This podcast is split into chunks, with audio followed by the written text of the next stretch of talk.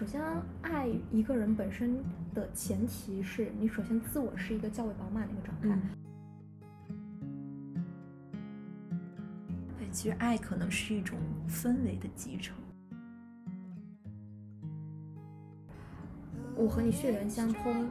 或者是我们日夜相伴，但总是有一些瞬间你是没有办法和我进行对话的。就是我那些突然油然而生的孤独感、脆弱感，即使我用我的语言去竭力向你描述，但那些情绪还是没有办法抵达的。男人嘛，都是狗，只是品种不同，有的是金毛，有的是贵宾，有的是哈巴狗，有的是柴犬。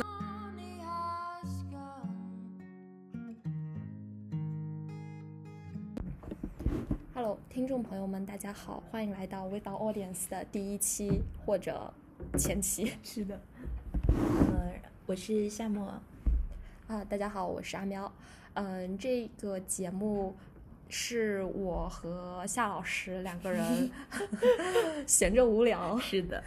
然后希望能够聊一些比较日常的话题，比较。嗯，个人成长中可能会遇到的一些普遍性的话题，然后能够希望提供一些陪伴性的一种状态。嗯，呃，大家看我们节目的名称应该就知道了，我们从不考虑观众，因为我们知道不会有听众，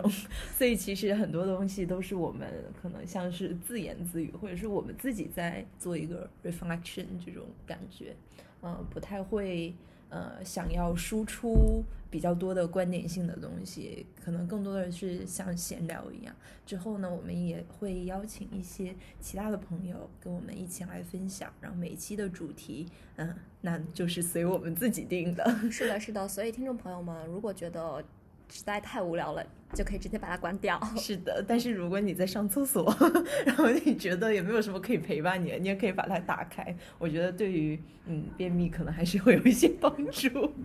嗯，好，那废话不说嘛，那我们就先开始我们这一期的节目。我们这一期的节目呢，其实有个小插曲，我们上一周的时候其实已经录完了一期，但是由于由于我的手机 被偷掉了，所以我们的录音尽失。那么我们就把。嗯，原本上一期录的东西改到了这一期，是的，是的。然后我们的主题是亲密关系，刚好今天也是情人节。其实上一期就是原来也是在录亲密关系的，然后聊的是长期和短期的关系。嗯，原来是希望能够情人节这天上的，然后没有想到情人节我们又汇聚在这里，重新录了一期。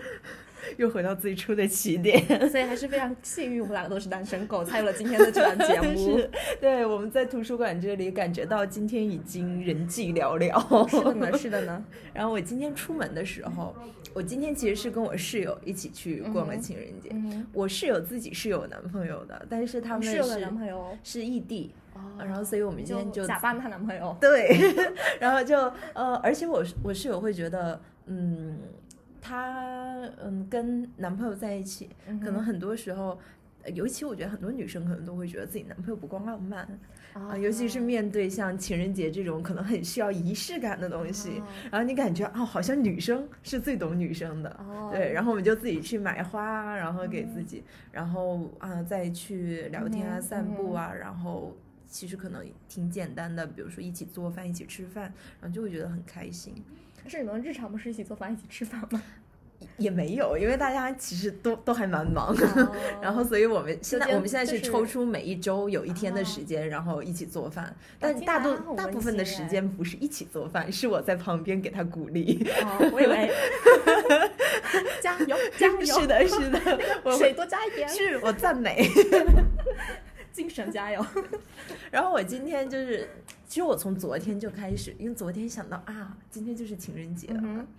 然后跟国内有时差嘛，所以其实昨天晚上时候就开始在批阅朋友圈对对，国内的朋友们已经开始在过情人节了。然后我今天发微博。看到一个朋友发的朋友圈的微博是，哇，大家的文案还是跟去年一样啊，没有半年长进，这说明人还是一样的，是好事对吧？是的，人人还是一样。对，但是我还是很喜欢看，就是大家，我特别喜欢看别人秀恩爱。我也是，我也是。我可能是一种抖 M 的倾向。我记得我大二的时候，我买了一本那那个 Venus 那个杂志，他们他做的一个情人节的一个专刊，然后里面有很多很多那种亲密的照片啊，然后那个情人之间互相写的信啊，就那一本书我特别喜欢，那本书我看了很久很久。这些信是什么年代的信啊？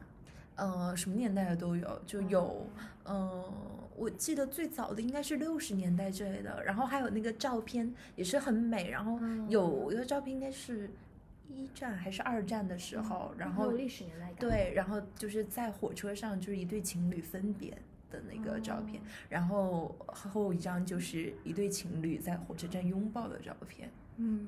然后我昨天看到 ins 上面有很多朋友。很多单身的朋友在出去闲逛的过程中，捕捉了很多美好的情侣的照片。我以为很多单身的朋友自己凑在一起拍了很多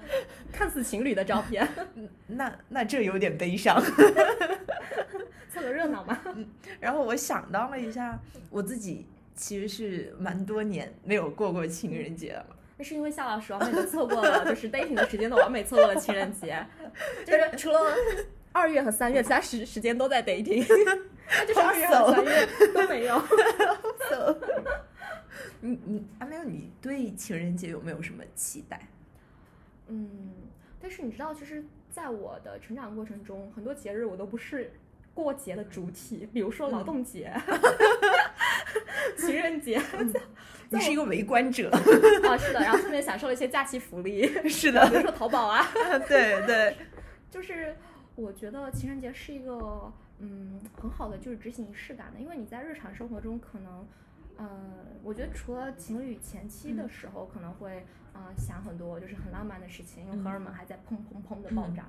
但到了就是进入一个平缓期的时候，大家可能会更专注自己手上的事情，或者你生活的琐碎就慢慢开始把你们之间的浪漫淹没。情人节是个很好的一个节点，去重温就是你们的，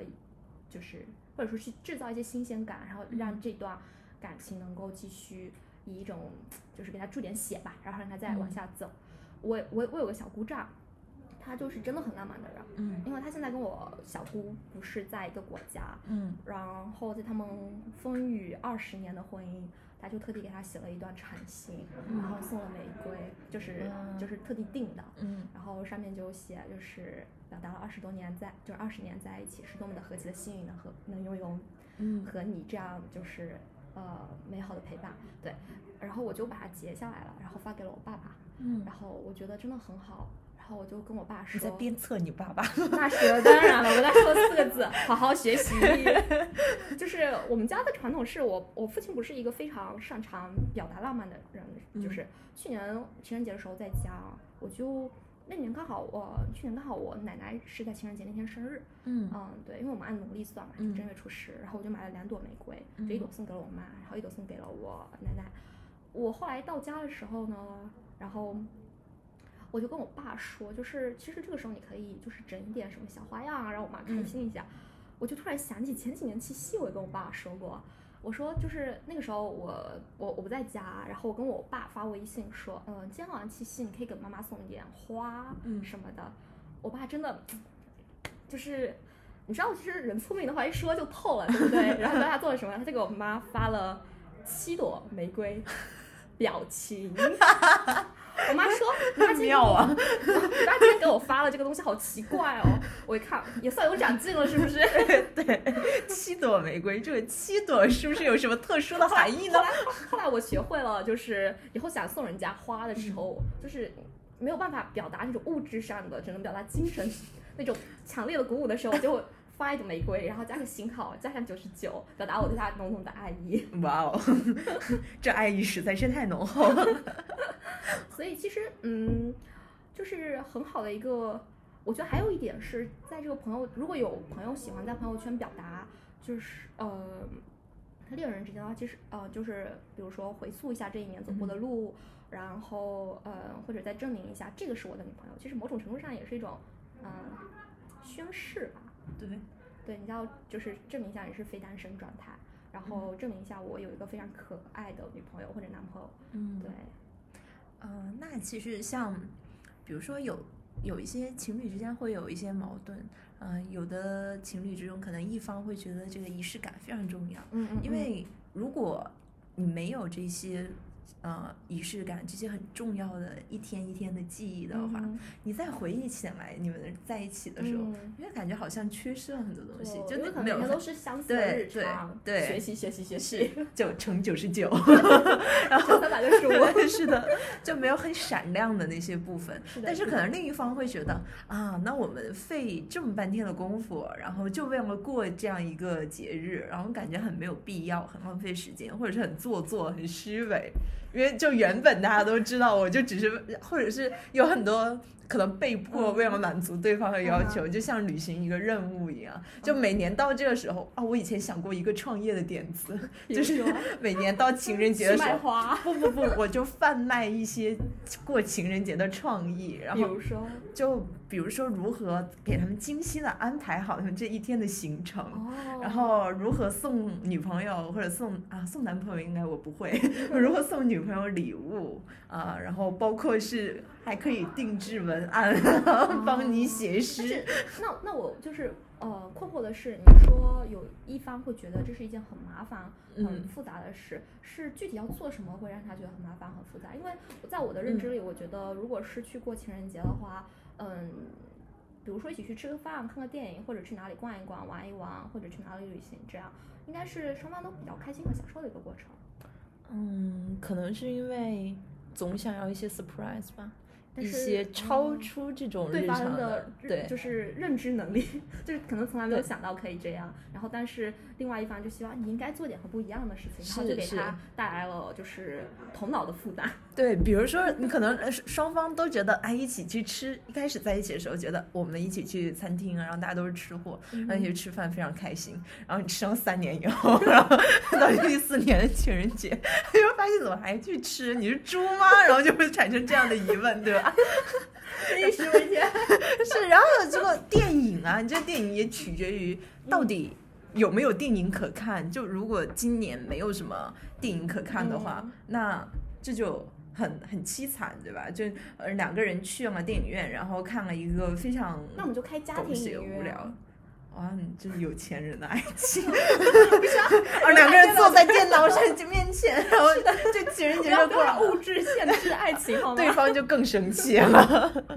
呃，而且其实今年还是很特殊，哦对对对对国内的朋友来讲，是的，是的。对啊，很多情侣都被迫然后不能够见面。然后我昨天看到那个。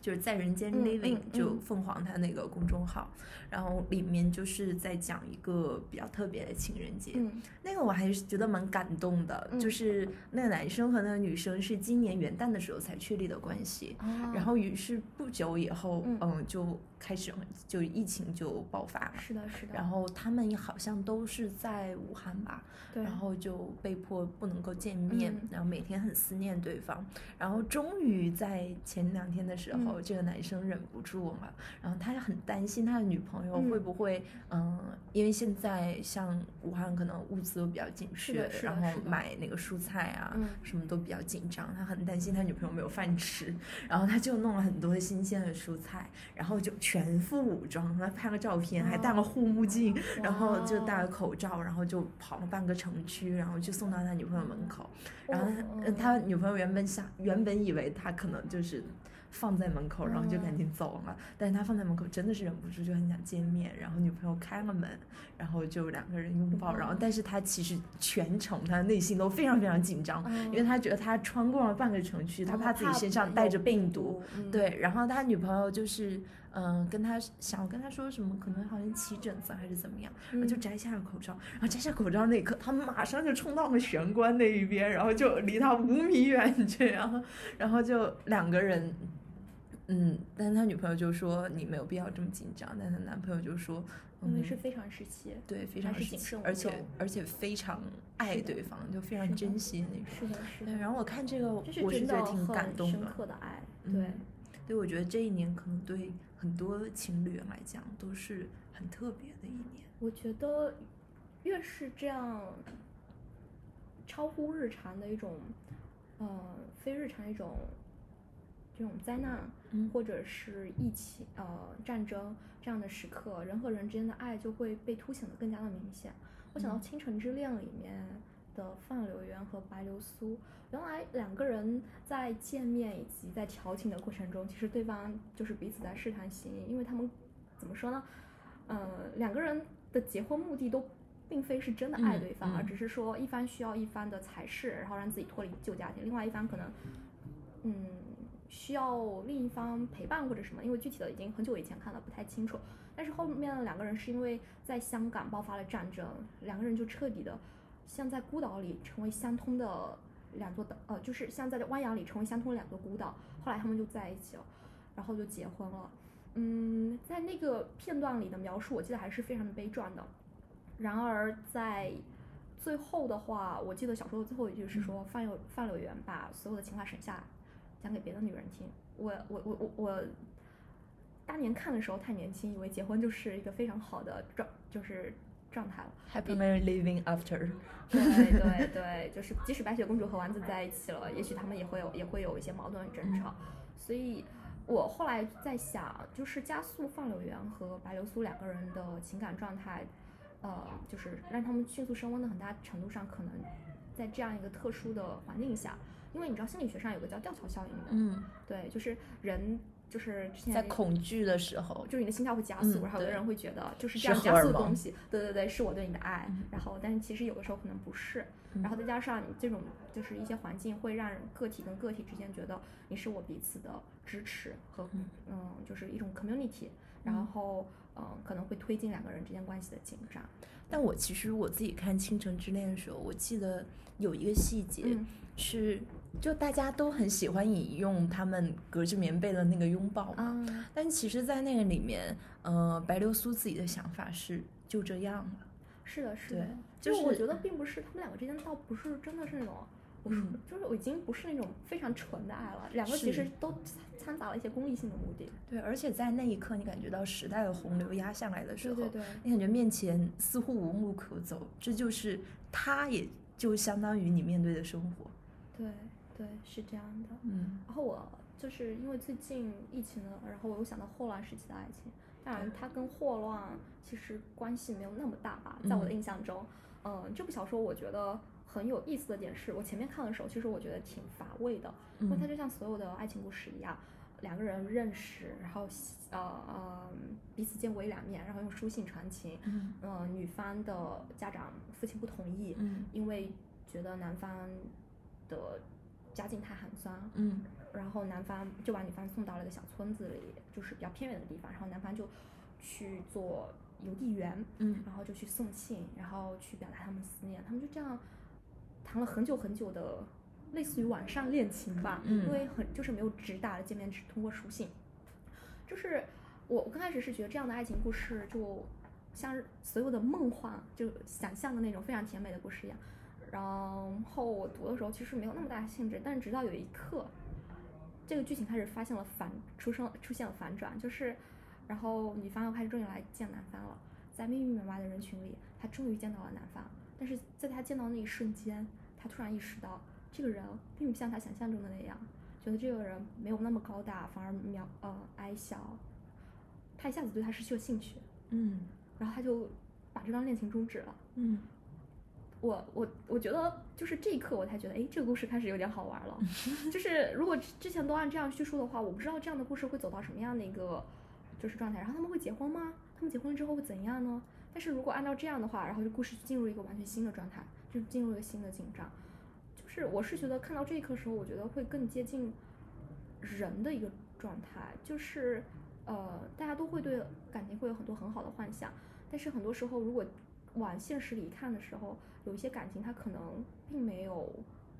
一直活在幻幻想里，就是那些美好的东西是存在的，但是在很多时候，在一些作品里面，那些存在的美好是被加工过的。嗯，是的。就其实，在我们的生活之中，你也很难确定你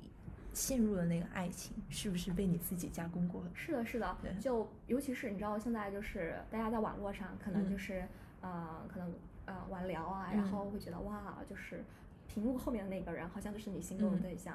但是要警惕这种状态，是因为你很容易理想化对方。而而且其实你隔着网络的话，大家有很多时间去筹谋要怎么回应。然后或者是还有一些人在网络上的状态和现实中的状态哦是的差别很大，是的，尤其是如果你没有办法见到对方的话，是的，是嗯的，，两个人之间那种浪漫其实很容易达成，两个人可能会有就是活在各自想象对有相同的兴趣，然后比如说，嗯，我们喜欢一样的电影，嗯，嗯突然就戳中了，然后我们 share 一样的歌单，然后就感觉哇，真的是心有灵犀，灵魂伴侣，然后但是其实你见面以后会发现两个人可能截然不同，而且对他根本就不是，嗯，你想象中的那那种就是浪漫体质，他可能本身他是不善言辞。对他可能在晚上敲键盘敲的比较快，是是，而且尤其是现在恋爱会有一些小心机，其实我自己也会有。比如比如说我以前就是想要追男孩子的时候，夏老师在线分享教程哦，对大家认真听哦。夏老师的教程呢非常之简单，就是让你更有经验的姐妹教你怎么回复，就有可能我最后嗯，打出来的东西是我的姐妹打出来的，然后就我。呃，尤其是我觉得现在很多、呃朋友都有一个自己比较私密的小群嘛，然后你在撩别人就暧昧的过程之中，然后突然之其实间其实不是对方和你讲话，是对方的小团队在和你是讲话的，然后你就把这个截图啊，我要怎么办？我要怎么办？然后你的小团队开始 A 出这个选项，B 出这个选项，然后你把 A、B、C 全部都发过去，哇哦，体现出你是一个复杂且有智慧的女人。好厉害哦！那要是没有小团队怎么办？没有小团队啊，那就孤军奋战了是吗？是的，或许你也可以呃买一下什么心理咨询之类的。哎，是好像我记得之前有人跟我讲过，就是闲鱼上会有人卖那个课程，教你如何恋爱，但不是像 PUA 的那种课程，是教你。因为其实两个人就是从有好感嗯到暧昧，嗯然后从暧昧再走向在一起，嗯这三个过程之中都需要一点策略。嗯，还需要你如何能够去表达你自己的情感，然后你如何能够理解对方所表达的意思，就主要是好优美的中国话，你很难知道对方到底在说什么。他今天给你发，嗯嗯，是快乐的，嗯嗯，还是敷衍的，嗯嗯。他说他睡了，是他不想和你聊天，还是他真的睡了？他说下次见是真的是在客套，还是他明天就想见你？所以这哇这种时候，哦对，非常深奥。文化博大精深呢。是的，但是但是这样会不会很累啊？就是很累啊。对，就像我我我今天说的，嗯就我跟我室友说，我说我感觉我已经过了那个阶段了，就是两个人不想再花，就是对再套路对方了。算一算啊，两个人认识，然后慢慢的产生好感，嗯然后再暧昧暧昧过程之中再互相的了解对方，嗯然后再嗯最后决定在一起，嗯感觉每一步都非常的疲惫。啊，我希望把他们都压缩到一天，完成这趟历险。但是但是很多人会说，他说觉得暧昧的阶段其实比在一起的阶段会让人更就是更享受，就是对我前几年就是这么想的，哦 就那个时候会觉得哇，心跳加速就是因为你不知道到底你是嗯就是在那条线上嗯还是在那条线下，你不知道到底能不能就是进入下一关，但嗯是这样会有刺激感。当你完全确认关系之后，可能你们之间的一些状态就完全不一样了。其实你就像在打游戏一样，就你在捕猎，嗯，你在 hunting。虽虽然这么说很物化对方，但是实际上你那种内心的兽性，就就是这样的一种状态。那但是就是有个问题，就是如果一直用这样策略性的套路的话，是否就是你确认关系之后，呃，会觉得很疲乏，我不想再那么那么伪装我觉得是有可能的，就是然后就很快的就暴露本性。对，这 而且这也是很多恋爱之中可能会有，就比如说暧昧期的时候，对方对你就是嗯予取予求，那个你要什么给什么，然后然后在一起以后就是可能三天不不想理你这种，那这样的关系处起来会舒服吗？I don't know，but 这 关系没有长久。对，我因为我觉得，如果是长想长期的，嗯嗯，比较持续平稳的亲密关系，你还是需要在这段关系之中保持某种程度上的稳定，嗯，你的投入可能是稳定的，然后你获得回报也可能是稳定。你要持续在对方那里能够接收到反馈，对，而且是比较轻松自在的，因为如果是长期的关系，就是你你要么彻底把自己改变掉，要么的话就是一直保持在呃比较自我的一个状态，不然的话人没有办法长期的伪装，我是这么认为的。嗯，对。所以其实相爱就是很难。对对对对，就是就是有好感可能会容易，但是你想要进入一个就是更深的一个状态，可能会难一些。嗯，对。而且我们看的很多呃文艺作品，然后影视剧啊，然后电影啊，就会把这个过程，我觉得它给把它简简单化了。对，然后就因为浪漫嘛，嗯，对，然后就可能大家看起来好像是一个很容易的过程。你现在。火车上遇到一个巨帅的呃男孩，然后我们聊着聊着就可以在奥地利逛一圈，然后一天一夜，然后定下半年还是啊六个月之后再相见。嗯，其实事实是你在火车上遇到一个巨帅的男孩，你拿过去你的微信二维码，对方说走开不不买东西。就其实这个概率，我真的觉得很渺茫。所以看到身边的，这也是为什么我喜欢看别人秀恩爱的原因，因为我觉得这个东西很难，所以能够坚持，能够坚持又更难。遇到已经很难了，能坚持下来又很难。所以看到他们的时候，你就感觉你看到了很多很难的东西在展示，但并不一定难的东西是珍贵的，但是难的东西是稀少的。对。那那你觉得之前的恋爱的关系算喜欢，但是不算爱？还是我其实觉得挺难界定的，就是你你在喜欢的状态下是非常喜欢，但是在情感慢慢退潮的之后，觉得它慢慢恢复到一个平静的状态，就是它不够持久。可是爱不一定是持久的呀。呃，不是，因为刚刚你在讨论，就是说觉得身边的关系长期的时候，就看那些长期的会觉得他们很难，就相爱很难。但是其实我觉得大家呃。就当代的爱情状态好像来的很快啊，就可能呃认识不到两三个月，然后大家就可以慢慢慢的从一个状态进入到另外一个状态，然后两三个月可能也太长了。哦，我是生活在上个世纪的人。哦，我只举个例子，因为没有办法。阿飘比较保守，还活在这个车马写信的年代。是听众朋友们可能明天出门就能够遇到自己的爱情，不要放弃自己，出门左转。是的，双脚遇到，双脚遇到爱，对对。那你们啊就是，就是说可能就是，但是这样的，你觉得这种算爱吗？也算爱，但是它很难保鲜比较久。嗯，就所以如果这样说的话，呃，就是爱可能是作为设计来说是一件容易的事，但是你要把它作为一个长期的状态来说，它可能就是一件很难的事。对，因为如果我们把爱看成是。我们自己产生的一种情绪，嗯，一种状态的话，那你回想起自己的话，我们其实除了爱以外，其他的情绪和状态也都是很难保持。它只要是一种感性的东西，我始终觉得它就是，嗯，其实还是蛮脆弱的。除非这种爱是像，比如说亲人之间的爱，你有血缘，能够把它维系在一起。你背后有很多社会因素，就社会因素对。对对对，是很重要。就包括，即使我说我真的是爱你，那我怎么才能够感觉到它是爱，不是不是我自己生成的想象？就像大家都很喜欢小王子嘛，小王子说我为什么爱我这朵玫瑰？为什么我的这朵玫瑰是独一无二的？因为我天天给它浇水。那你仔仔细的想想，我就感觉我一直觉得。不太对 你觉得不太对的地方在哪里？就那是不是我们的爱里面，其实很多程度上是掺杂了对自己付出的那种珍视？你珍惜的可能并不是那个玫瑰本身，而是珍惜自己的付出。对，而是珍惜你培育起来的那个玫瑰。嗯，这真是，嗯，但是，嗯。首先，第一点是，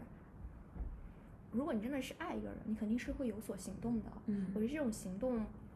在某种程度上可能不是很计后果的。嗯，所以就是说，如果你爱他，你给他买了一个东西，他可能不那么喜欢，会影响你，但是可能对你的影响没有那么大。嗯，如果这样来看的话，对行为本身的珍视是否大过爱本身，我觉得这个还是值得去思考和怀疑的。嗯嗯，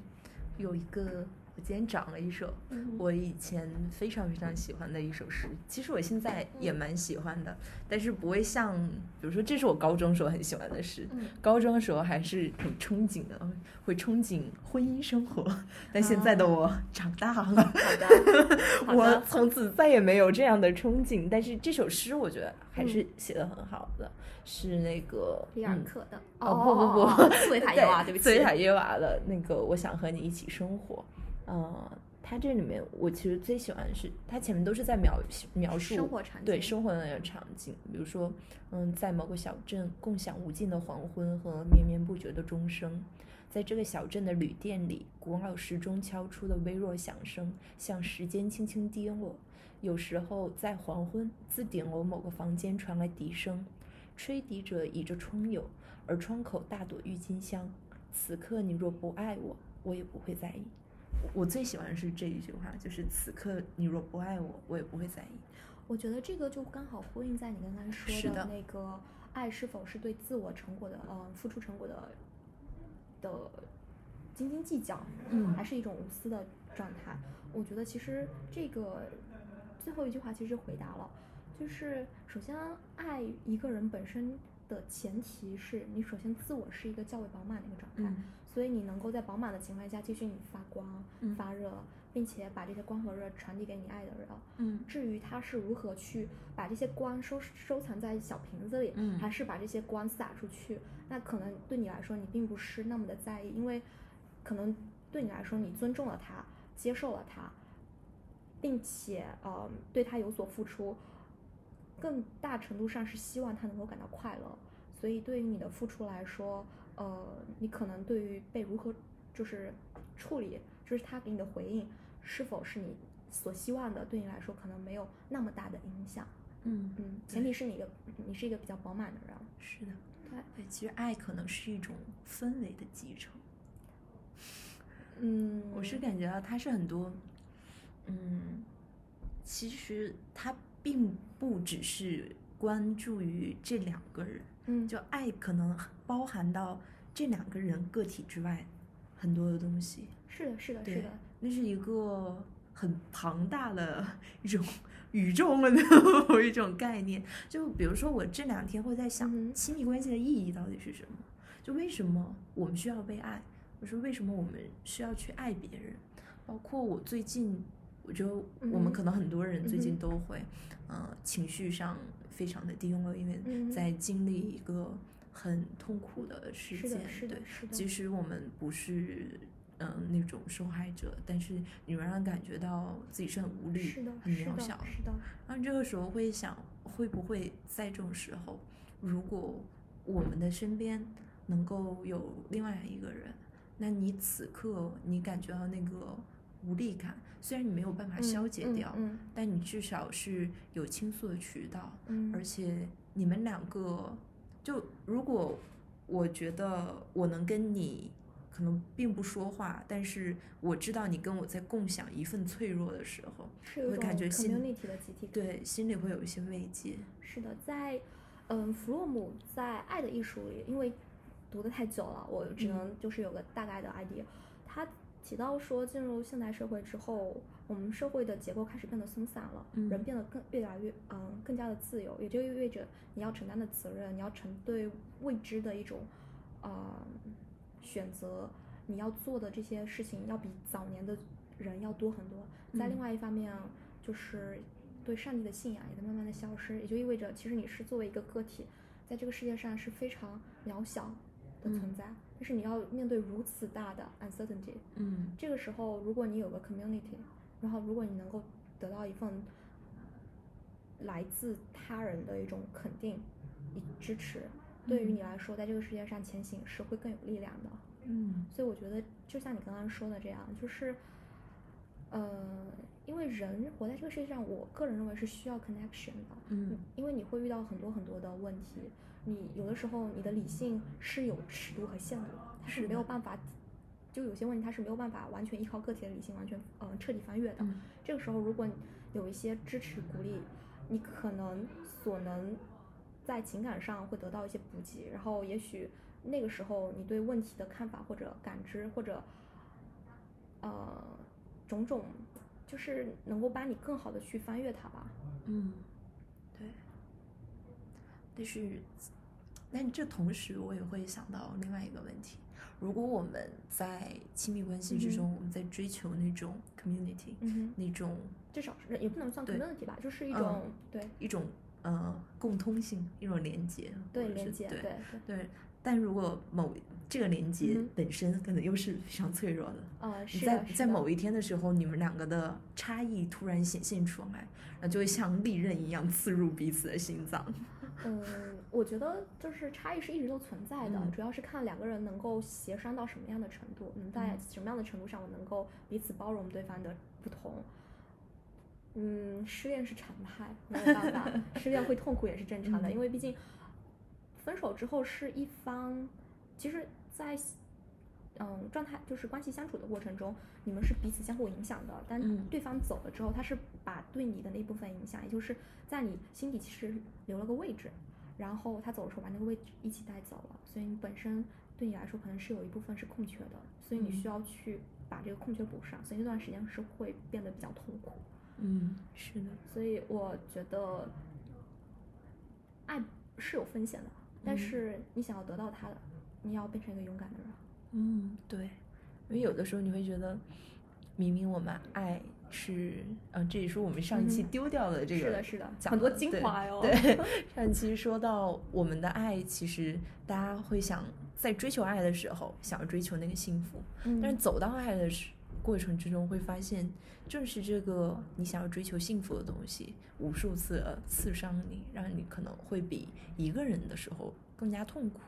我就想到我之前很喜欢的一个音乐剧，嗯然后呃前一阵子也去看了，就是《Come From Away》来自远方。嗯嗯它讲的是，呃，九幺幺那一天的时嗯候，然后有一一个飞机，它是本来应该是降落在美国的，嗯但是因为九幺幺的事情，所以迫降在了呃加拿大的一个边陲小镇。然后在这个小镇上，呃，居小镇的当地的居民和嗯。飞机上的乘客互相帮助和嗯。走出这个伤痛的故事。然后其中有一对情侣，他们是一对 gay，然后嗯。嗯、这对情侣的故事是，其实，在之中是很渺小的，因为他们的作用，我觉得更多的可能是在调节那个气氛，然后带来一些哦欢乐的、哦。呃一些笑料。嗯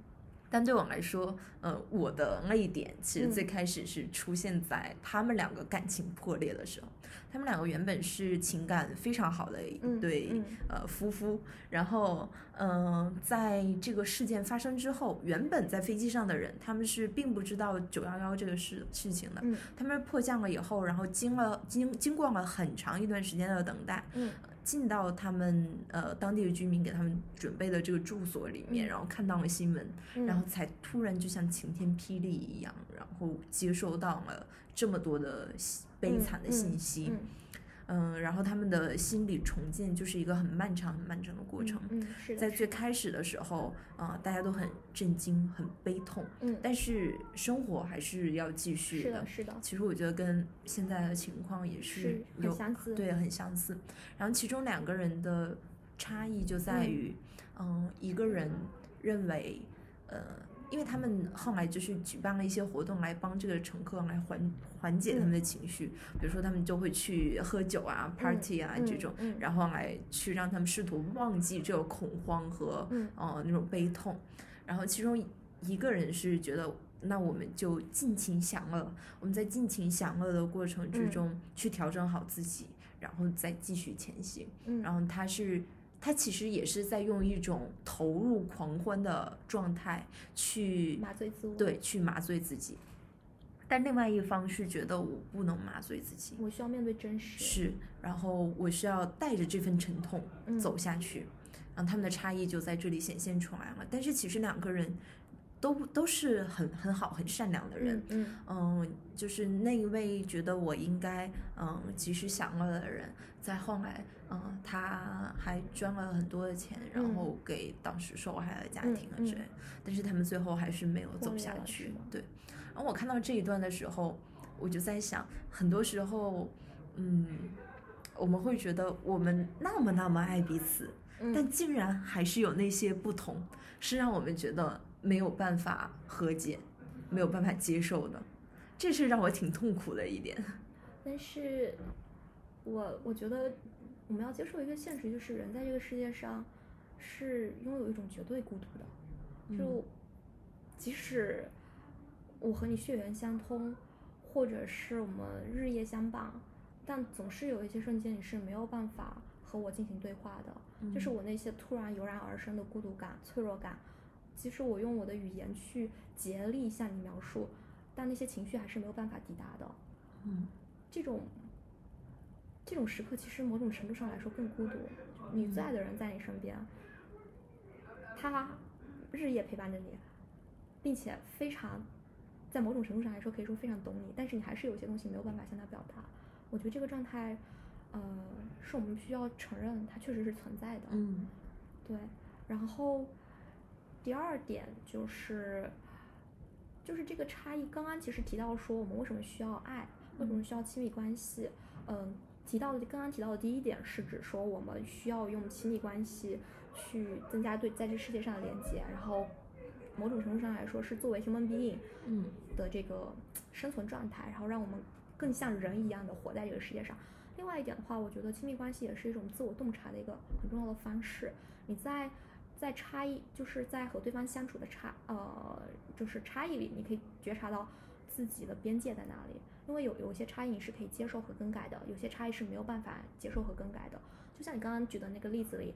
对于那对夫妇来说。可能有一些人他可以完全接受这样的差异，就是你对，呃，创伤灾难，你你对这种公共事务，你是选择更加积极的投入，或者你是选择相对来说更退守到私人领域，呃，对有些人来说并不是他对伴侣非常在意的一点，但有些人是很在意的。其实你可以去想，这些在意与不在意，其实它映射了你对自己的人生观以及价值观以及一些信念的取舍。所以，当你决定好了这个部分需要变成这个样子的时候，当对方和你却没有办法相合的那一刻，那可能是就要离开。但如果你觉得我可以去改变，那你们可以继续走下去。所以，我觉得塑造一段关系就像两块橡皮泥，这个这两块橡皮泥其实是一种拼图的形式，但是这个拼图的缺口是可以改变的。那我想到柏拉图谈到的那两个，就是。残缺的人，对，但我不知道这个世界上会不会有完全符合的拼图，我觉得可能没有。但是有的时候，即使有差异，也可以，差异本身其实某种程度上也是一种新鲜，带来一种就是乐趣和新鲜感的。因为我觉得如果两个人完全相似的话，其实在很大程度上可能就缺少了一些让你重新去洞察自我的可能，因为你会发现两个人都会在一个地方摔倒。连爬起来恢复的速度可能都会慢一点。如果一对夫妻都是在一个行业，要这个行业同时遭遇了风险，那嗯，就风险就 double 了。对，对。所以我觉得，就是面对差异本身，并不需要那么早把它定义为它是一个消极或者不好的东西。虽然它会给我们带来伤害，但它有的时候也可以给我们带来一些意想不到的惊喜。嗯嗯，没错。就其实也是我们上一期。啊，最后谈到的一件事情，就是爱其实很大程度上是一种自我反馈和自我觉察。是的，是的，是我们在爱一个人的过程之中，然后我们再去看我们自己，我们为什么这么爱他，就其实可能回忆起来，会穿插到很多嗯，我们自己在生活中的一些偏好，然后一些选择和一些信念，就包括我觉得这次的事件过后，可能很多情侣。也会结婚，呃，也有可能很多情侣会选择分手。我觉得，因为我我我我我我觉得是可能是觉得能在有限的人生里，一一起经历了这样的一件事件，某种程度上来说，就是也是相互支持彼此的一个力量。嗯，我觉得可能会很感动。然后有些情侣可能会选择这样选择结婚。嗯，也是。对，但我我说可能会有一些会选择分手，是很有可能你在这个事件之中，我觉得这件事件放大了很多我们平时可能注意不到的东西。恶吗？人性的恶吗？还是？呃，就嗯，这个可能是另外一个话嗯题。就比如说，就两个人的差异，嗯你们两个人，呃，这种人生态度、信念，嗯然后包括甚至是政治立场上面的嗯差异，就会通过这些事件和反思，然后就开始放大，然后你可可能能会一时之间陷入一种无法调和的矛盾之中。嗯尤其是两个人可能现在又见不到面，然后这种矛嗯盾就会越放越大。我们刚刚讲说两个人见不到面，有一点是你这个想象会越来越美好，是但是其实，在另一个层次上，然后呃，你们的矛盾对沟通，对然后矛盾会在想象的情境里变得极化。就比如说，男朋友打游戏没有回你微信，然后有的还女生可能会想象出各种各样各种各样的画面，然后就爆炸的神器了。对，包括异地恋为什么这么难坚持？就我之前呃有一个朋友就说，为什么异地总吵架？那你们两个又见不到面，如果见面了，两个人就待在一起，各干各的，然后你都觉得这样很好。但如果你见不到面，你又觉得我们要维系这个关系，那怎么办？那你就只能聊天，然后越聊可能 吵架的概率就越大。我觉得就是异地恋很重要的点是，你两个人都必须保持自己有事儿做，就是你先把自己的生活的事情处理好了，然后在自己的生活之外留一些时间给对方。那如果你自己的事情都没有处理好，就是就把很多事情，把很多思念全部，就很多时间都花在对方身上。当两个人时间不刚好，完全就是比如说错开的时候，其实可能会很痛苦。所以我觉得恋爱的状态还是你先把自己做好了，然后爱嗯好自己，然后自己的生活安排好了。这样的时候，你去爱的时候，你会更自在，也更自由。嗯，对，那你这个其实是蛮理想化的爱情的场景。嗯，因为我觉得很多人在追求爱的时候，恰恰是因为觉得自己可能生活的一团糟，啊、然后哦希望有个对方来拯救一下自己的生活。嗯、也不一定是拯救，就就是希望对方给给一点希望。先 但是但是这样他离开之后，这种带来的破碎感不是会更强吗？是啊，就很很凄美。一把刀插在心上。是的，对，嗯嗯，哦对，然后也是我们上上一期其实讲过的一点，就是也没有谁是谁的救世主啊。是的，是的，是的。就不要把期望可能寄托在对方身上。甚至对一些人来说，爱可能爱情爱情，嗯，可能都不是必需品。嗯，对，对，但但还是说要有爱，比如说家人和朋友的爱。就如果嗯这样，他们已经帮忙了，他们可能不想在爱情上再，呃，可能对有些人来说，爱情不是必需品。嗯，对，所以我觉得你自己饭先吃饱了，你再就是在邀请朋大大家来参加你的 party。嗯但如果你自己饭都吃不饱，只有一碗饭的时候，你再邀请别人来吃，可能会因为谁多吃一点，谁少吃一点就吵起来了呢。嗯，是，就是虽然是可能是听起来有点废话了，就是要先过好自己的生活，然后才能去爱别人。但是确实事实就是、就是这个样子。所以其实爱是需要有技巧的，就不是我嗯们认为的那么简单。因为很多时候大家其实不一定真的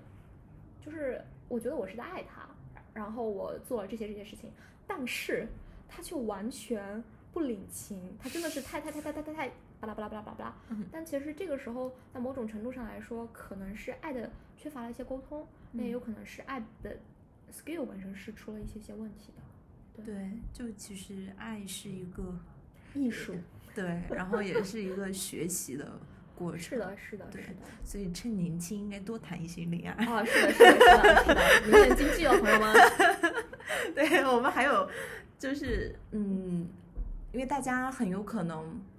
你不能保证每一个人都长期的处在那个健健康的自我的状态里面，对对对，肯定会遇到对遇到低谷，然后遇到痛苦的时候，那这个时候亲密关系也确实，我觉得它是能够给我们慰藉的，就像我们刚刚谈到，嗯，但是我们要区分好这种感情。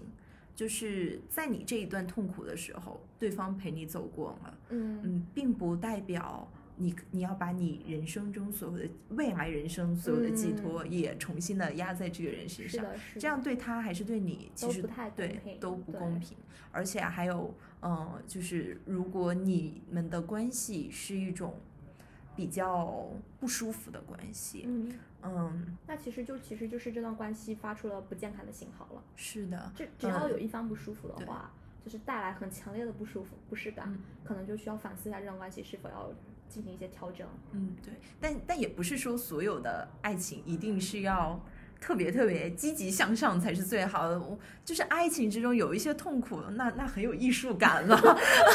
艺术品都是这样的。凄美，凄美，对什么？要凄美，就我我以前会觉得我的爱情里面要有那种痛苦的那种痛感，然后才能时刻的提醒我自己，你是在啊，我是爱对我是在爱对方，然后我自己在从前时候很容易沉迷在这种痛苦之中，是，就像嗑药了一样。哎，这会不会不能播？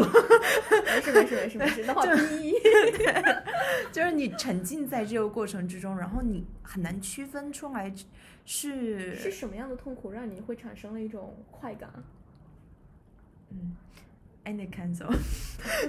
所所有种类的痛苦都会让我呃，产生一种迷醉的感觉。为什么是迷醉的感觉？就有人有人对幸福上瘾，有人对痛苦上瘾，哦我觉得好的就就是不同的人。然后如果你就如果始终觉得是痛苦的话，我反倒会认为那可能始终我是在爱着。但其实有的时候你退出这段关系一想，嗯，哎，好像并没有，我只是徒劳的让自己痛苦而已你觉。得这种状态是自我一种自我创造、自我沉醉的状态吗？像是是，像就是就是氛围感。就是这让我想起之前，呃，虽然这个词不太用在这里不太合适，因为它比较适合像是在一种集体狂欢，就是嗯谈到那个客气，嗯就是米兰昆德拉嗯在《生命不可承受之前》里面嗯提到的。他提到说那个客气的时候，但是它是一种群体的状态，就像就是人会自我感动，这种自我感动其实是用来自我麻痹和自我欺骗的，嗯就是觉得我在这种自我感动里有看到人类永恒的真实的东西，但是实际上他并不一定真的了解和感受到底是什么。这种情况下，可能是某种程度上更高一种形式的流域形式。对对，但是比如说像你追求痛苦，嗯有可能是，其实人的本性里面，某种程度上你在追求超越你生活的东西。那痛苦这种感受嗯本身很有可能是带你能够抽离开你现实的状态的。对，然后，但是你呃，正因为这种暂时的嗯抽离，嗯你就把所有的寄托都寄托在了这个痛苦上，但这可能就是 稻草人了。嗯对，你是一种错误的寄托。所以，如果是是感受到痛苦琐，碎的一种对已经厌倦和疲乏。对对，但也没有必要把日常琐碎敌对到这种状态。是的是这是我后来就是去教会我自己的，嗯，就是你没有办法因就呃不需要因为觉得自己的日常过于无聊和贫乏，然后来不停的去折磨自己，这只是一种心理病态的表现。而且不要认为这个痛苦就是艺术品，嗯然后甚至是即使咱们就去创造，创造它就是艺术品。即使这个痛苦是艺术品，也不一定跟对方有关，也不一定是因为对方给你带来了多么新奇的爱情体验，对方可能只是单纯的，就单纯的不怎么样。有可能很久不知道有什么也只是你自己单纯的不怎么样。对，所以没有没有必要去夸大或者是象征化这个东西。嗯，我觉得爱其实还是要好好感受日常生活的。对对对，对你能够能够去从日常生活之中获得那种感恩啊，然后获得那种幸福的人，其实是蛮好的。我觉得，这是很活在当下的一个状态。对，其实他们对自己平常生活是蛮有洞察力和感受力的。对，然后刚刚我们在 podcast 的前端，我我们有提到就是关于 real 跟 imagination 的东西，就想象的东西。就我还想提一点，就是呃，就前两天把那个《美丽心灵》看了，里嗯面那个主角是博弈论的发明者，嗯嗯 但是他后来产生了一些精神分裂症，嗯呃，就经常会有幻觉。但电影把它拍得很美、很艺术，还很有逻辑。但现实生活中可能真的就是精神分裂的那种状态，可能并不是影像中嗯电影中呈现的那样。对。然后里面很感人的一点是他妻子对他就是不离不弃的照顾。他原来呃想这种自己不稳定的状态是要去医院，然后电影里的妻子就和他说。嗯，没关系，我可以就是可以陪你，我会告诉你什么是 real，什么不是 real。然后最后他得到了诺贝尔奖，在颁奖的时刻里面提到了一个非常感人的宣言，他在那个宣言里面是这样提的，他说。我的追求带我穿越了物理、形而上学、幻觉，最后又将我带回。我已经在我此生事业与生活里做了最重要的探索。它仅仅存在在神秘的爱情等式里，那是我的逻辑理性难以抵达的地方。今夜我在这里，只为你。You are all my reasons，是非常非常美的一个故事。嗯，对。然后。后来我就去查了一下真实的情况，毕竟我们很多时候都活在自己的 imagination 里。后来发现，其实他们的婚姻生活是离婚了，但是这部电影拍完之后，他们又复婚了，并没有影像里说的那么美好，就还是有很多一地鸡毛的地方吧。然后我又想提到伯格曼的婚姻生活，就我们刚刚之前讨论的，就是一对这这个这个影片开端就是一对夫妻。在接受采访，因为他是大家的模范，就是大家身边的模范夫妻，就所有看起来都非常好。但是在采访里，他们提到他们怎么相遇的时候，是说女方说那个时候和她前男友不小心怀孕了，后来留把孩子流掉了之后，实在太伤心了，就和她前男友分开。然后男方是因为和他前女友之间的一些事情也很不愉快，后来分开。两个人是因为孤独在一起，在一起的时候。也没有觉得对方特别合适，直到结婚了之后才对对方产生了爱意。其实这一点还蛮有意思的。然后他们就继续在影片中就是过日常琐碎的生活。后来男方出轨了，嗯，出轨了之后他希望离婚，因为他觉得自己就是生活太贫乏了，嗯，没有他想要那种激情。女方苦苦恳求，男方拒绝了。后来他们就真的离婚了，就。但是男方在新的婚姻里跟他的情妇在一起，并没有在跟他情妇在一起，那个时候还没有第二段婚姻，也没有得到非常多的快乐，因为激情消退之后，就好像觉得又回到一种乏味的一种状态，而且他自己生活不太顺利之后，他的情妇对他也没有那么善心吧，嗯，他就希望求他妻子复婚，他妻子拒绝了他，说当当初我那么苦苦的哀求你，你却那么冰冷对我，我现在不会再给你任何回应，于是两个人就各自结婚。各自结婚，进入一种新的婚婚姻关系，也是平常、日常很多琐碎。很有意思的一点是，后来两个人都出轨了，在这段婚姻婚姻关系里都出轨了，出轨对象又是对方，嗯，就是他们在出轨的时候有一种偷情的快感，偷情的快感更让他们在这段关系里更更反而能更自在了。好像以前在他们那段婚姻里，反而有一种在扮演。在扮演好的妻子跟扮演好的丈夫，反而隐藏了自己很多东西，可能说是妥协，也有可能就是不想去说了，就倦怠了。所以我觉得是，呃，然后再提另外一部电影，是一个三部曲，就是《爱在三部曲》。就第一部也是非常非常浪漫，在呃火车上浪漫相遇，然后在奥地利浪漫的过了一个晚上。然后第二部的话是。相遇的时候，男方已经结婚了，但是他的婚姻很不顺利，女方还在处在恋情期，但是他有很多段恋情，每一段都没有办法特别的长久，他很苦恼，他觉得自己在不断的教对方爱，但是对方学会了就离开了，并且结婚了，每次回来会说谢谢你教会了我，学会了，谢谢你教我学会了爱，他就很崩溃。后来男方来找他，他原来以为他就想他把早年那些浪漫都忘记了，但这次男方回来就是。写着小说来法国巡演的时候，呃，就是签售的时候，他那些浪漫全部都激激起了。但是男方结婚了，他就非常非常难受。嗯，后来他们就坦诚的，也不坦诚吧。第二步感觉两个人就是在彼此的推来推去，去试探对方的界限在哪里。最后他们，啊，男方留下来了，他和他的妻子离婚了，和女方在一起了，因为他们就像一个 soul mate 一样，就是。可能人的一生很难遇到一两个这样的送位吧，就可以每天叨逼叨的可以聊很多很多东西。但是到了第三步，就是讲他们的婚姻生活，他们的日常聊天还是很多话，但是开始聊的东西就工作、孩子，就非常非常的琐碎，然后以至于他们在一些重要的问题上起了争执。女方甚至说我不会再爱你了，男方就很难受。于是他想了一个非常浪漫的点子，他就写，就是假装是来自未来的使者，拿着一封信给女方说，呃，我是来自未来的，呃，信使，我穿越时空的时候，呃，是带着使命来的。今天晚上将是你人生最棒的一个晚上。嗯、我是在，呃，我是来，我是为八十岁的你来带来口信的，呃，是带来书信的。然后他就谈了很多，然后女方说：“你们怎么不要这么幼稚了？”然后男方沉默了一会儿说：“但这就是爱的本身。你如果想要爱，这就是爱啊。所以我觉得，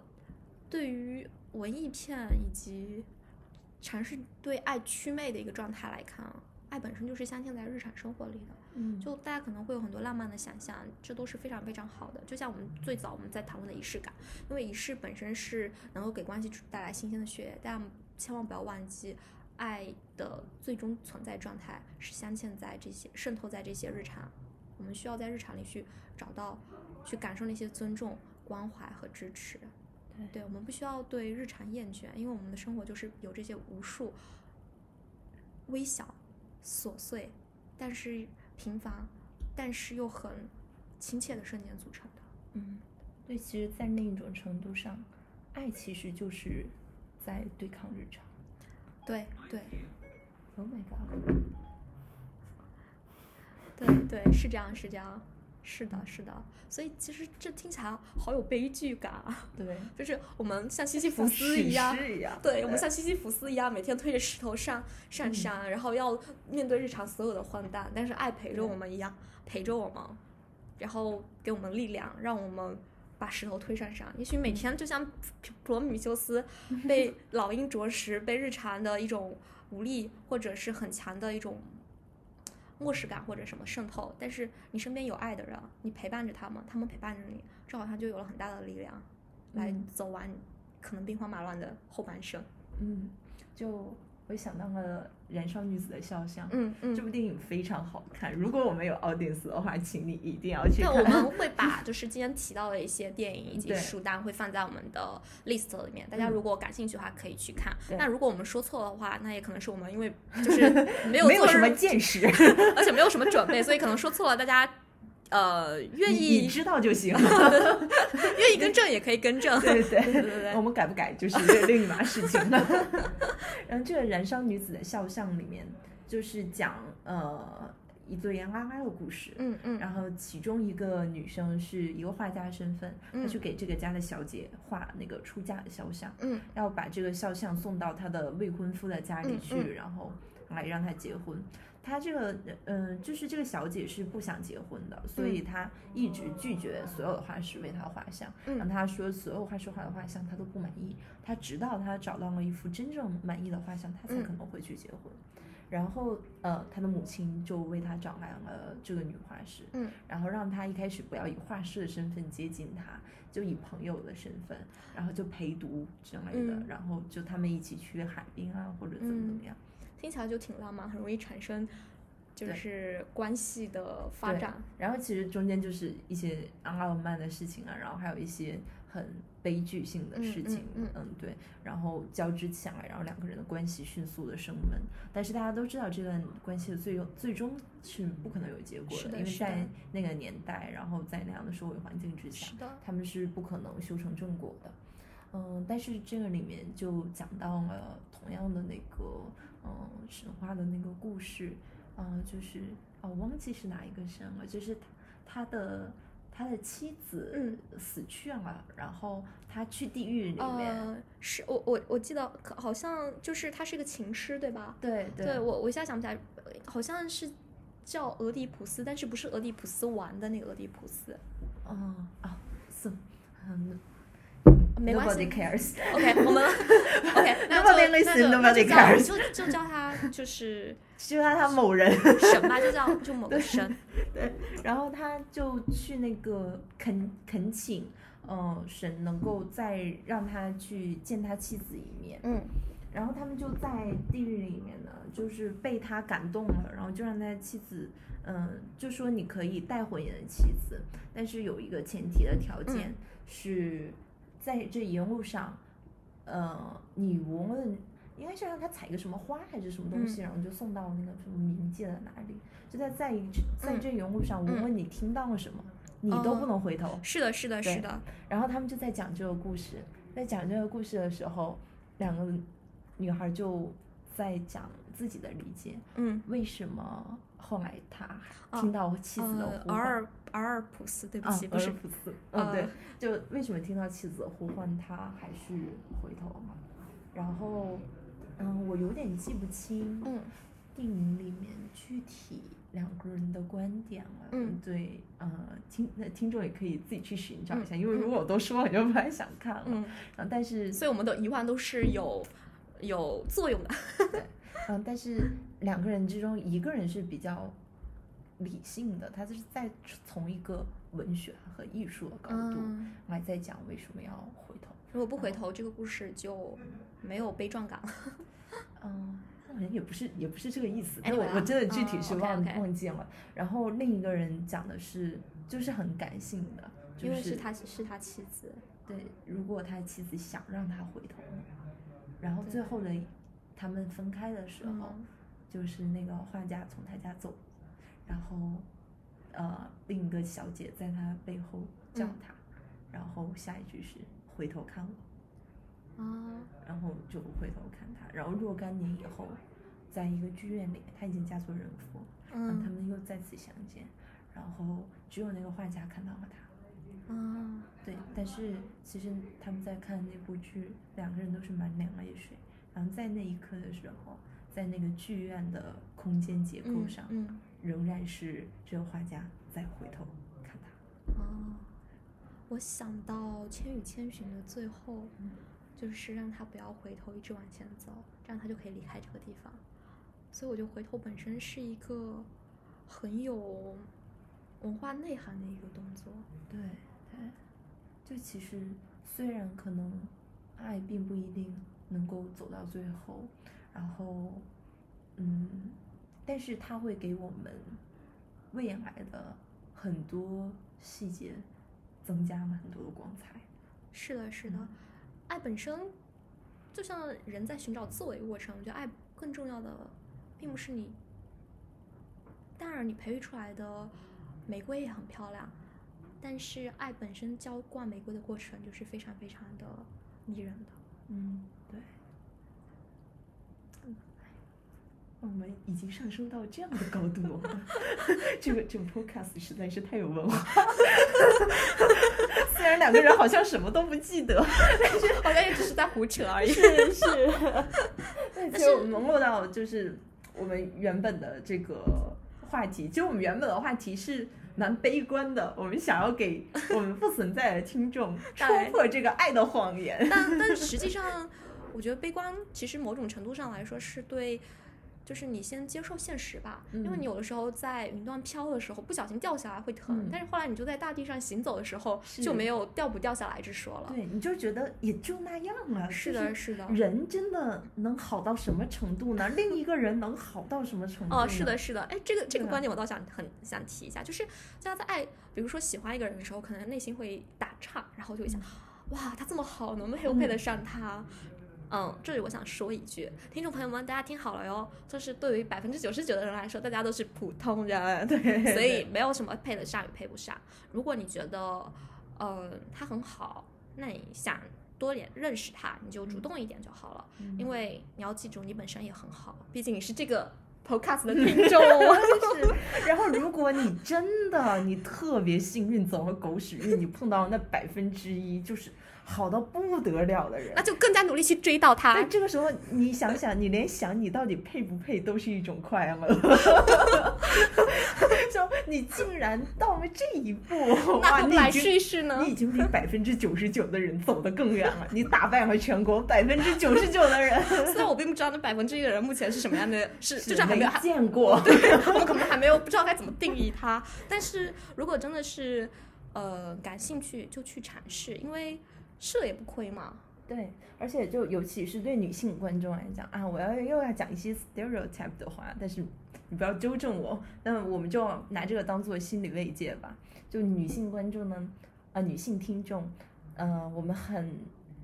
其实因为可能我们会更加细致，然后或者是更加追求那种感、感情上的抚慰，然后你很容易呃把对方置于一个很高的位置，嗯尤其放到你生命中很高的位置。但是呃，如果你是异性恋的话，那我想说就是没有这个必要。就男人嘛，都是狗，只是品种不同，有的是金毛，有的是贵宾，有的是哈巴狗，有的是柴犬。男听众听到这里，速速把这个 podcast 点掉。对，但是男但是男听众，你可以选择做一只好狗，就做一只漂亮的人中龙凤，哦，狗中龙凤，已经不是物化他们，这是狗化的。就大家带着这种这种态度，男听众你也可以啊。就如果你觉得你把你自己的女朋友想的特别特别重要，而你的女朋友经常对你爱搭不理你，你也可以想，女人都是女人都是狐狸，我还以为是猫，猫有猫猫就是复杂的一个。因为因为猫感觉猫比狗来说，它会更有主，就是你招它，它不一定理你。对 对，就猫你就不要期待它对你有什么回应了，啊你能给它铲屎都是荣幸。好高贵啊！对，好高贵，我很高贵，你没有机会。就女人都是狐狸，没有关系。就大家其实，在一段感情之中处不下去，然后你可能嗯那种痛苦的时候，还是挺纠结、挺难舍难分的。但是只要走过去了，那你总是能够走过去的。对对对，所以追求初期，嗯，不要担心自己能不能配不配得上他，因为其实对大部分人来说，我们都差不多。对就你可能会觉得家境、学历，嗯，或者其其他七七八八的标签啊什么，但其实没有什么关系。你保持就是真我和自在的状态去接触。如果你真的觉得合适的，你们是一定会走在一起的；如果不合适，那就分开，也没有什么关系了。就是大家都是 human being 嘛。是的，是的，对就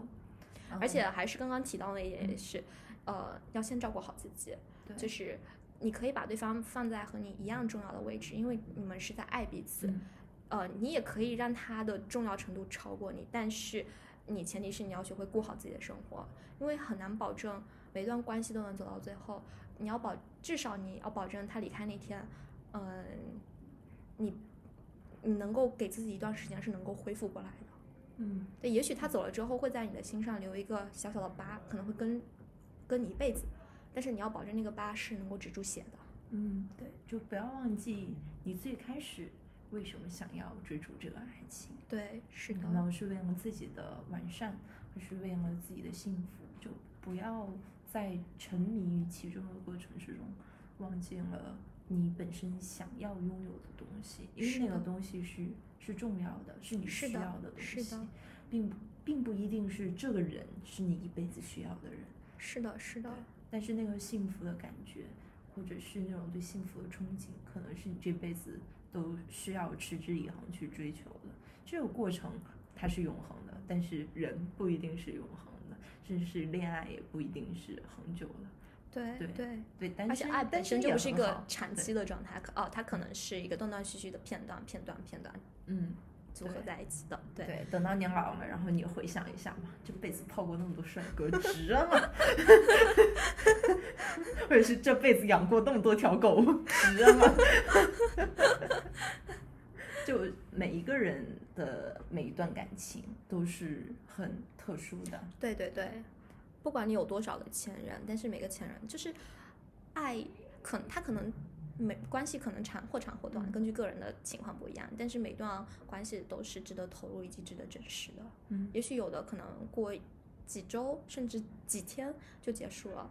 呃，或者是因为不合适，或者是以为自己以为合适，但是发现进入一个状态之后发现完全不一样，或者两个人节奏完全不一样，但也没有关系，也是一个很很很好的尝试。有的时候几天的感情可能是压缩，把很多的情感都压缩到一起，然后澎湃而出。那几天真的是飞蛾扑火，天雷勾地火，非常刺激，很浪漫的耶。有可能是发现找错人了，并不是完全想象的那样。嗯，是对，有可能见到以后就网恋见光死。哦，但是提个提个题外话，其实我觉得。呃，网恋还是嗯蛮适合当代人的、哦呃大家爱情节奏的。对对，大家速度都很快啊。对对，而且你在网恋那个过程之中，你可能能够体会到那种幸福感，要比你真正见面跟他一起生活，嗯毕竟大家的幸福自我的这种理想化的过程会更多一点。，对对最后其实更多的是可能和自己的潜在的幻想。是啊，那那就很爽了，那就像跟纸片人谈恋爱一样。那纸片人会百答百应嘛，但是对方可就不一样了，你还得思考他的嗯嗯是什么意思。对，然后在你的脑海中，纸片人就丰满了起来。这真的是个蛮有趣的，就是因为我们当代生活有很多很多种恋爱的形式，嗯嗯，然后也有很多种嗯恋爱的状态，所以觉得每一种状态，呃，都是有自己存在的原因，然后也都是值得被好好珍惜。然后在结束的过程中，你再回忆起来，再回忆起来你这一段经历里面你做了什么，然后你学到了什么。或者是你有哪些部分是觉得伤害到了你，以后再也不想去碰了的嗯东西？嗯，那你在，回忆的过程之中，你也是在不停的检视你自己，对对对就是一个自我观察、自我呃调节，让自己跟这个世界会有个更好的呃契合度吧。对，成为一个社会人。嗯，或者说，我觉得是成为一个更完整的自我和更完整的人，因为，你是你是有回应的。对对对，因嗯为人是一定是要在这个社社会的这个总和里才不断完善起来的。因为你完全是独独自的一个状态的话，我觉得会还是要面临很多很多的痛苦的。对对对，其实也就是，但大家也可以选择一直。嗯，保、哦没有保守自己哦的，对，一可以哦慎独，哦但是我们还是，嗯、就我们说的，其实还是更偏向于我们自己的感受，可能我我们哦两个还是想要比较，哦，呃，嗯刚刚提到说，就是自我那个，并不是说，就是我觉得你愿意选择一个人到老是一一种选择，嗯然后想要结婚或者想要呃拥有一段短期关系或长期关系也是个人选择，没有什么不好。就是，但即使没有爱情，但是也希望大家能够保有爱。这个嗯爱可能不只是呃，就是限于爱情，它可能是比如说朋友、家人，以及甚至来自于陌生人，或者是嗯贯彻到人与人之间的那种嗯细微的爱。我觉得这是非常非常重要的。对，就其实爱，它就是一种感受力。如果我们能够去感受到你跟其他人的那种连接，然后能够在这种感受之中去回应别人，也嗯去回应你自己的需嗯求，嗯，那可能你的生活会变得有一些色彩。对对对。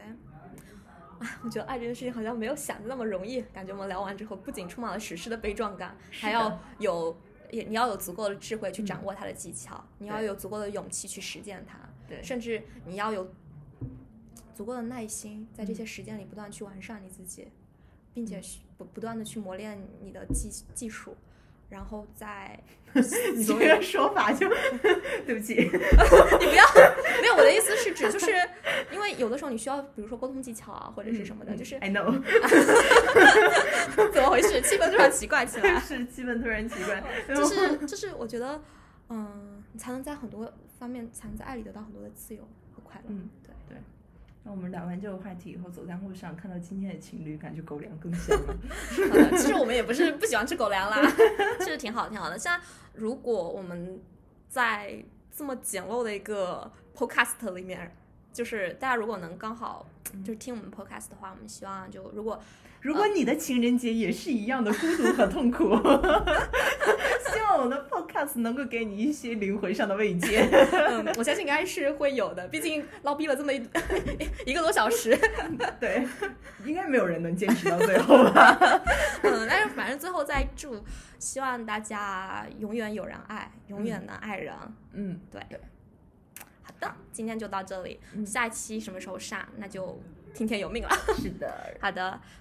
然后最后祝我们呃不存在或者是存在的听众，无论怎样都能够平平安安、身体健康。对，然后有更多的希望和爱的能力在这个世界上。做西西弗斯其实也没有什么不好，嗯嗯，让我们做一个有自知、有坚持并且勇敢的西西弗斯，在爱对寻找自由。好，加油